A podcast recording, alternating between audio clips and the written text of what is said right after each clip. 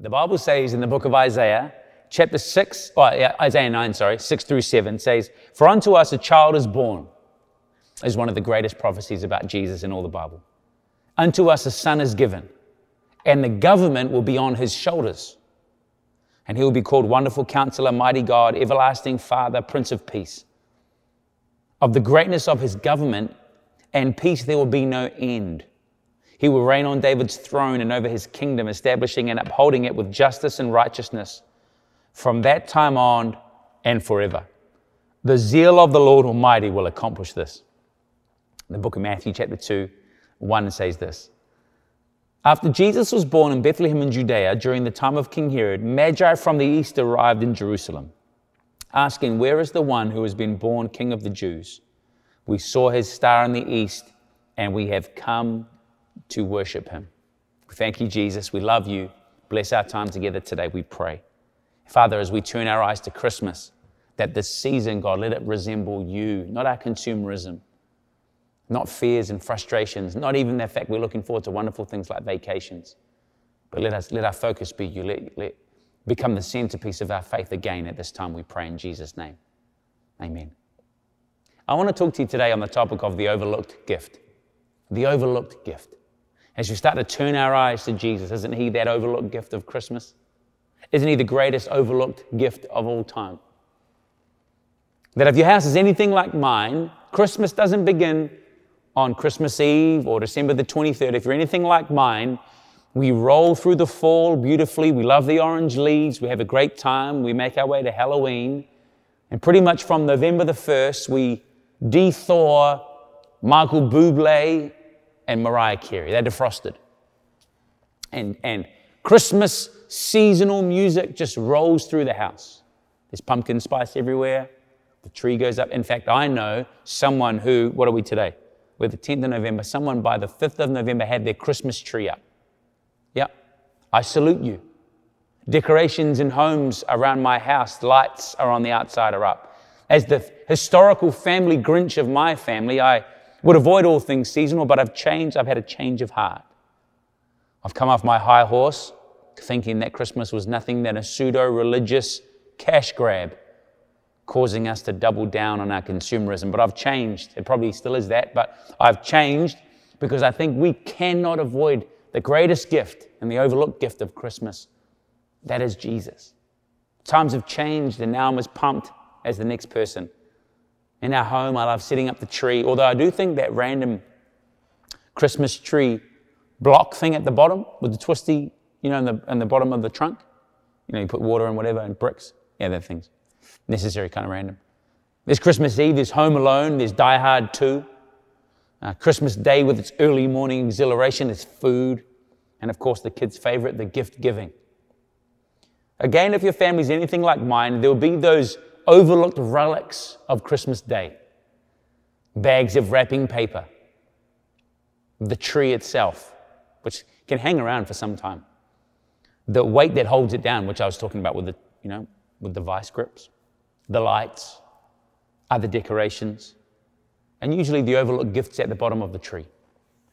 The one that didn't seem necessary at the time, the gift when you were given it, it's like, oh, what's this for?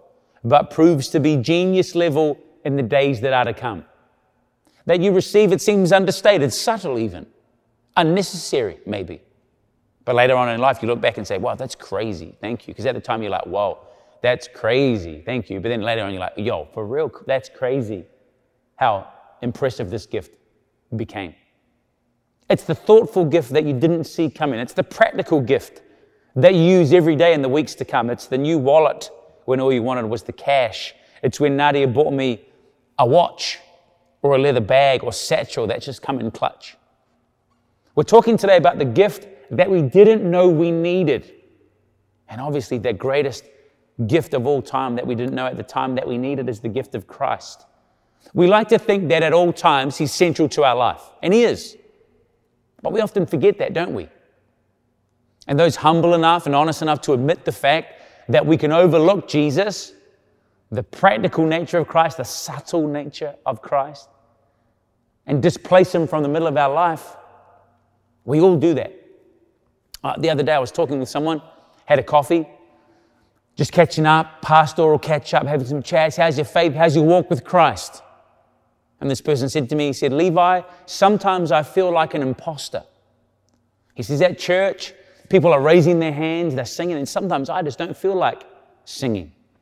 I wonder why do we raise our hands? I don't feel like sometimes I feel welcome in the church by the people, but I feel like I don't know what I'm doing there. I feel like an imposter. I was meeting with this person, and I, and as they were talking about how they don't want to, that it's an over uh, indulgence on the emotions. They don't feel like it. So I'm not sure why I should do it. I remarked to their surprise that I too sometimes feel the exact same way. But isn't that the sacrifice of praise? That when I don't feel like it, He's still good enough to receive it. That He's still worthy of it. He's my portion. That I should still give Him my very best, even though I don't feel like it. Then I realized that Jesus is that gift that I didn't know that I needed. And then it bubbles up on the inside of me the fact that there is genuine and authentic praise that He's due because He's so good in my life. He doesn't judge me. He will one day, but He reserves His judgment for one day. It's called Judgment Day. So God will give you your whole life and then right at the end judge you for it. We don't do that. We judge everybody's whole life every day based on one thing. what we do is judge. God says, No, no, no, no. I'll reserve judgment, but at the end, you better be ready. He doesn't judge me. He, he, he helps me. He loves me. He receives me. He corrects me. He encourages me. He protects me. Jesus, for all of us, can be that overlooked gift. The unnecessary one that you feel like you were given and then you realize later on it's the most meaningful gift that you could have been given. The one that provides infinitely more Im- impact in our life than we could have ever expected. The Christmas tree reminds me that there is indeed a star at the top, but for us at the bottom, there is a Savior. There's a star at the top of the tree, but a Savior at the bottom of the tree. Understand that that gift is the gift of Christ. One of the most incredible prophetic moments in the Old Testament is Isaiah chapter 9 and verse 6. And it says, For unto us a child is born, and unto us a son is given, and the government will be on his shoulders. Dang. Like he has some great shoulders, hey? Like shoulders are sick. Like uh, Bane, Dark Knight Rises. You know, I was born in it. You know. Uh, you merely adopted the darkness. I was born in it. You know, shoulders, traps. The government will be on his shoulders. Jesus, what a beast! I remember we were renovating the office down on Kent Street here in Ottawa one time, and we, we, were, we were inserting this beam, and there were four of us. There was this big guy, his name was Zeke, shoulders. Then there was me. Then there was Mike Humphrey and Pat. And Mike and Pat, so strong. You know, tough guys, man. And Zeke. But Zeke was like the guy who was like, yo, if anyone can lift this beam on their shoulders, it's Zeke. But, but he, he had to leave. So we get it all ready. Then he's like, guys, I've actually got to go. Then he like walked out the front door. And I don't know about Mike and Pat, but I was like, I was, I was scared for my life that the beam was going to fall on me. And I was like, yo, we just lost the strongest guy. But I'd overlooked the strength of Mike and Pat. So I'm like, I'm ready to lift. And, and like the three of us lifted, we, we put one end up, then the three of us lifted, boom, put it in place. And then Mike's like, okay, Pat, Levi, you go. Levi, you help Pat at that end. Pat, you need to fasten it with the bolts that he had arranged. He goes, I'll hold this end. Really? Mike Humphrey alone wants to hold a beam that took three of us to lift from one end. I was like, bro, we're about to get squashed tonight. So Mike's like, got it. Well, just beads of sweat. He just got this thing. I was like, dang, like, well, I guess my point here in this story is don't don't underestimate the strength of Mike. Don't underestimate Pat. Underestimate me, and then don't ask Zeke to help lift. That's probably the point of the story. But beyond that, understand this that as he lifted, I was like, man, this man's shoulders, I would come to learn that there were shoulders that could bear the burden of this beam. Mike Humphrey.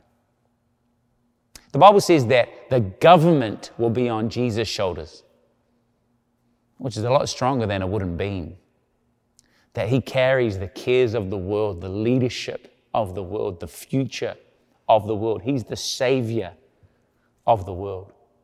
If appearances can be deceiving when I looked at Mike carrying this beam, then how much more can appearances be deceiving when we look at this infant who arrives on Christmas Day, who's prophesied as a child, a son, a baby, but the government will be on his shoulders? That's our Savior. I love board games nights. Some of my favorite, some of my favorite memories of my life have been board games nights. Winning, of course, but sometimes even losing can just be hilarious. And there are some nights, on some occasions, when people are just on fire, just not losing. There's one game we play called Celebrities. Some people call it a Fishbowl. Celebrities is a better version of Fishbowl. And so what happens is in this game, there's three rounds, and on the last round, you, you um, have to just say one word to describe the celebrities that you've been describing for the previous two rounds. This is round three. And sometimes, man, people, someone gets up there and they have like, you know, like a minute or like 90 seconds, however, however long we decide. And they're up there and they're just bang, bang, bang. But the people guessing, when you get the person saying locked in with the person guessing, bam, bam, bam, bam, bam, bam, bam, bam, bam, just, I think it's 30 seconds, just like on fire. And at the end of the night, if I've had a bad night, like there's one game I'm not particularly good at. It's called Poetry for Neanderthals or Neanderthal Poetry. And I'm not good at it because, like, well, not a Neanderthal, obviously. I don't even believe in that. Um, so other people carry me. And so we use that phrase, bro, you carried me tonight. How often, like, how trivial is a board game night? How often do we look at Christ and say that? And you carry me. Oh, thanks for carrying me, man. Like on your shoulders, the government, my sins, like my future, like my life. Jesus, take the wheel. Like you're, ca- you're carrying me. And he does. Matthew 11, 28 to 30 says, Come to me, all who are weary and burdened, and I will give you rest. Take my yoke upon you and learn from me. Learn from me. I love that. For I am gentle and humble in heart and you will find rest for your souls. For my yoke is easy and my burden is light. The overlooked gift of Jesus' shoulders, that's a funny sentence, is that they are more than able to carry the burden of your life. The overlooked gift of the shoulders of Christ is that they're able to carry the, the burden of our lives. We've taken back more responsibility than we need to when it comes to our own life. More control, more burden, more concern. Today, let me encourage you give it back to the man whose shoulders can carry it. Give it back to Jesus and receive those shoulders that are more than able to carry your troubles, your concerns, your sin. Maybe it isn't control that you need to relinquish but his light burden that you need to open. Maybe for you, the overlooked gift is realizing that every good thing comes from God. Maybe for you, you've been claiming the success as your own, but the gift that's overlooked in your life is simply this the success is His. Maybe for you, the overlooked gift in your life is that you've been chasing the goodness of God, but realize today that all the while He's been chasing you. He knows you, loves you, He wants the best for you. He's catered a, a gift specifically for you. Have you ever had that? A catered gift? Like something made essentially, like just perfectly designed just for you? Like Nadia crushes gift giving, crushes it. Man, a few times I can think of like three like very specific gifts that she's given me, which have just been perfect. You know, Mika, Hugo, Jovi, you know, I've got four kids. Um, you know, she's given me this. I remember this watch. In fact, a couple of watches actually. Uh, the perfect fleece. She gave me this leather satchel. Like one time, she gave me this leather uh, journal cover. Like just you know, just the and just, oh, I got you this journal, just the perfect gifts. Brand new Bible, you know. It's wonderful to think that someone so carefully thought about assembling a gift perfectly just for you. God's perfectly designed, well catered gift for you this Christmas season, if you're taking notes, might, might, might just be his easy yoke. His easy yoke. For my yoke is easy, my burden is light. The yoke was the wooden cross piece that would basically attach two animals together and connect them to the cart or the plow that they were pulling. Essentially, the yoke is defining and it's the embodiment of the burden. And Jesus says, My yoke is easy and my burden is light. The thing that is connecting you to the burden you're pulling, with me, there is none. Does life sometimes feel anxious, heavy, weighty, nervous?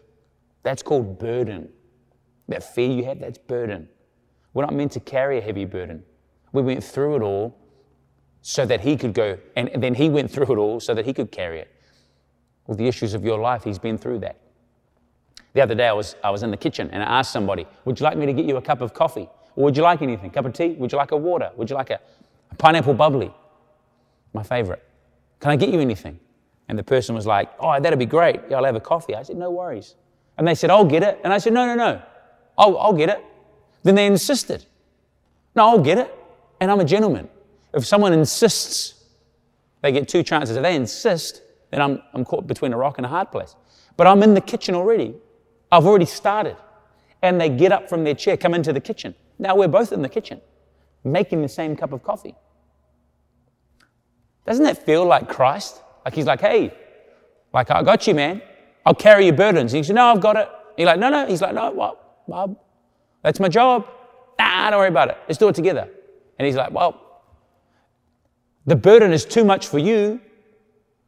It's just enough for me. So why don't you give it to me? And one of us can do the job of savior, and you can get busy with living your life. With, nah, nah, nah.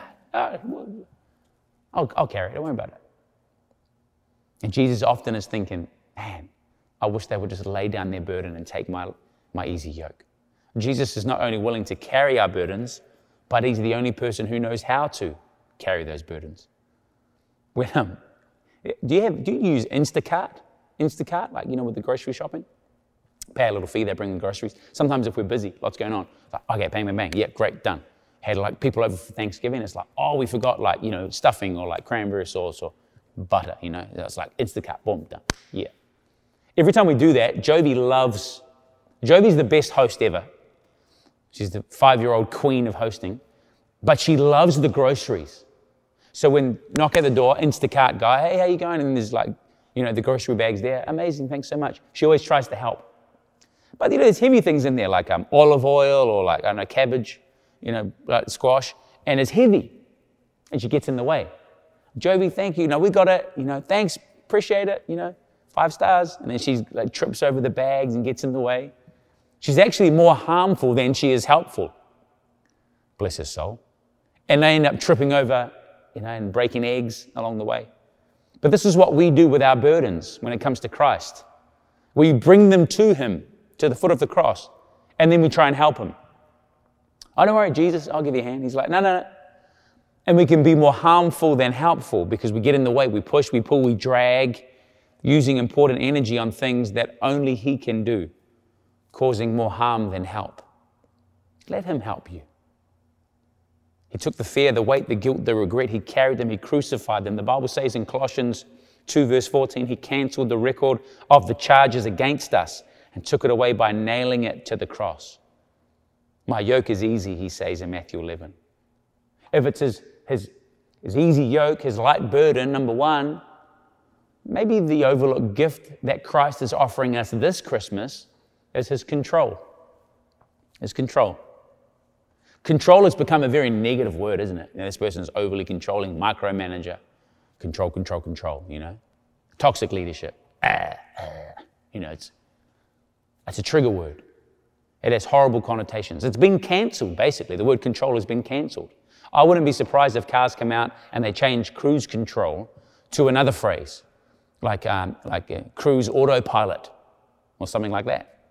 Watch that happen. Claimed it. But Jesus has a plan to take control. So I don't want us to use those negative connotations with Christ and cancel the word because he wants to, he wants to retain control and lordship and leadership over our lives because he's our Lord and Savior. We, we overemphasize the saving part, but he's like, no, no, I also want leadership of your life. Faith in God is not a democracy, it's the giving over of our rights. that we trust Him, that we submit to Him, that we surrender our will to His will. He has many names. He's King of Kings, He's Lord of Lords, He's Messiah, Savior. Savior is easy. He saved us. Kind of like done. Well, I'm not saying that saving me was easy. It was a lot of hard work. It cost him his whole life.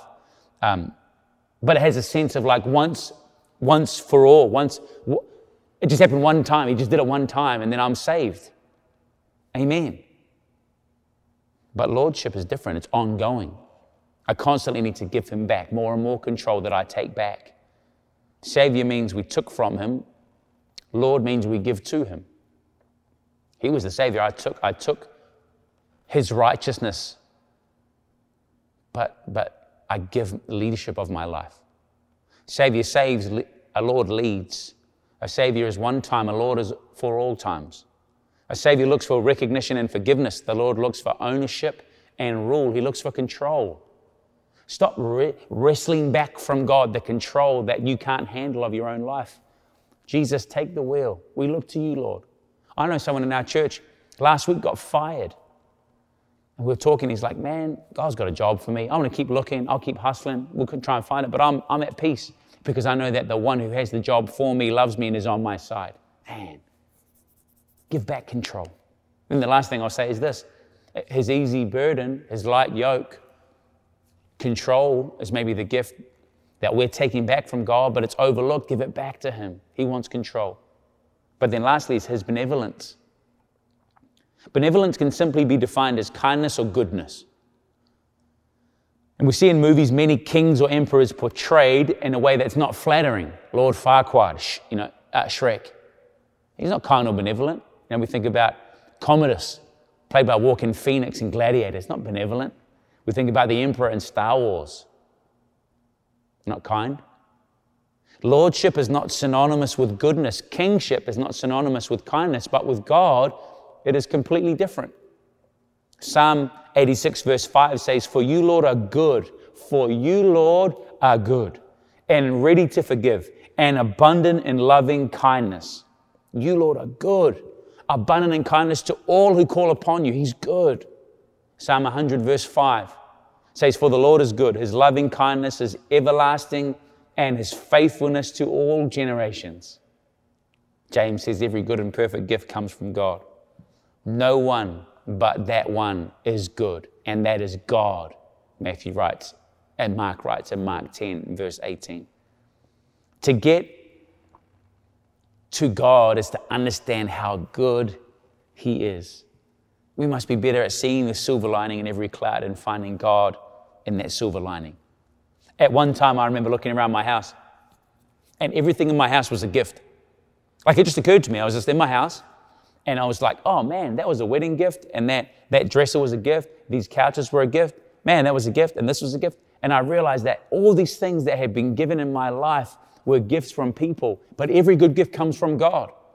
I look at my wife, I look at my family, I look at the kids, look at the, the church that we have, and I realize that God has given me all these great gifts. Psalm 23, verse 6 says, Surely your goodness and love will follow me all the days of my life, and I will dwell in the house of the Lord forever. That is so good to us. His easy yoke, His light burden, His goodness, His kindness, His control Give away the control that you've wrestled back of your own life and His benevolence. See, our problem is that we're sinful, but God loves us so much that He sent His Son Jesus to die on the cross for you and for me. That this Christmas, as we look to put Jesus back as the centerpiece of our life, we've removed Him, haven't we? He used to sit there on the mantelpiece as the main piece of artwork, and we've just put Him to the side, and now He's an accessory to our career, an accessory to our family. We used to have rhythms that highlighted how important He was in our life, but we've lost them. This Christmas season, let's put Him back as the main cause of joy in our life. And if you're here today, you're saying, Levi, I don't know Jesus, I'm, I'm distant from Him, I don't understand the concept of God and Christ. But I'd love to start that journey. I would love to pray a prayer that might change your life forever. To start the journey of you walking with Christ. And so if that's you here today, you're saying, Levi, I need Jesus. I'm away from him. I don't know him. Then I would love to pray a very simple prayer and believe that your whole life could be changed and impacted forever because of one prayer, one moment that gets you right with God. And so, friend, if that's you, pray this prayer, this simple prayer with me. It goes like this Dear Lord Jesus, I come to you. I need you in my life. I ask you, forgive me of my sin. And I thank you that you do. I thank you, Jesus. I thank you, Jesus. Amen. Love you, church. See you next week.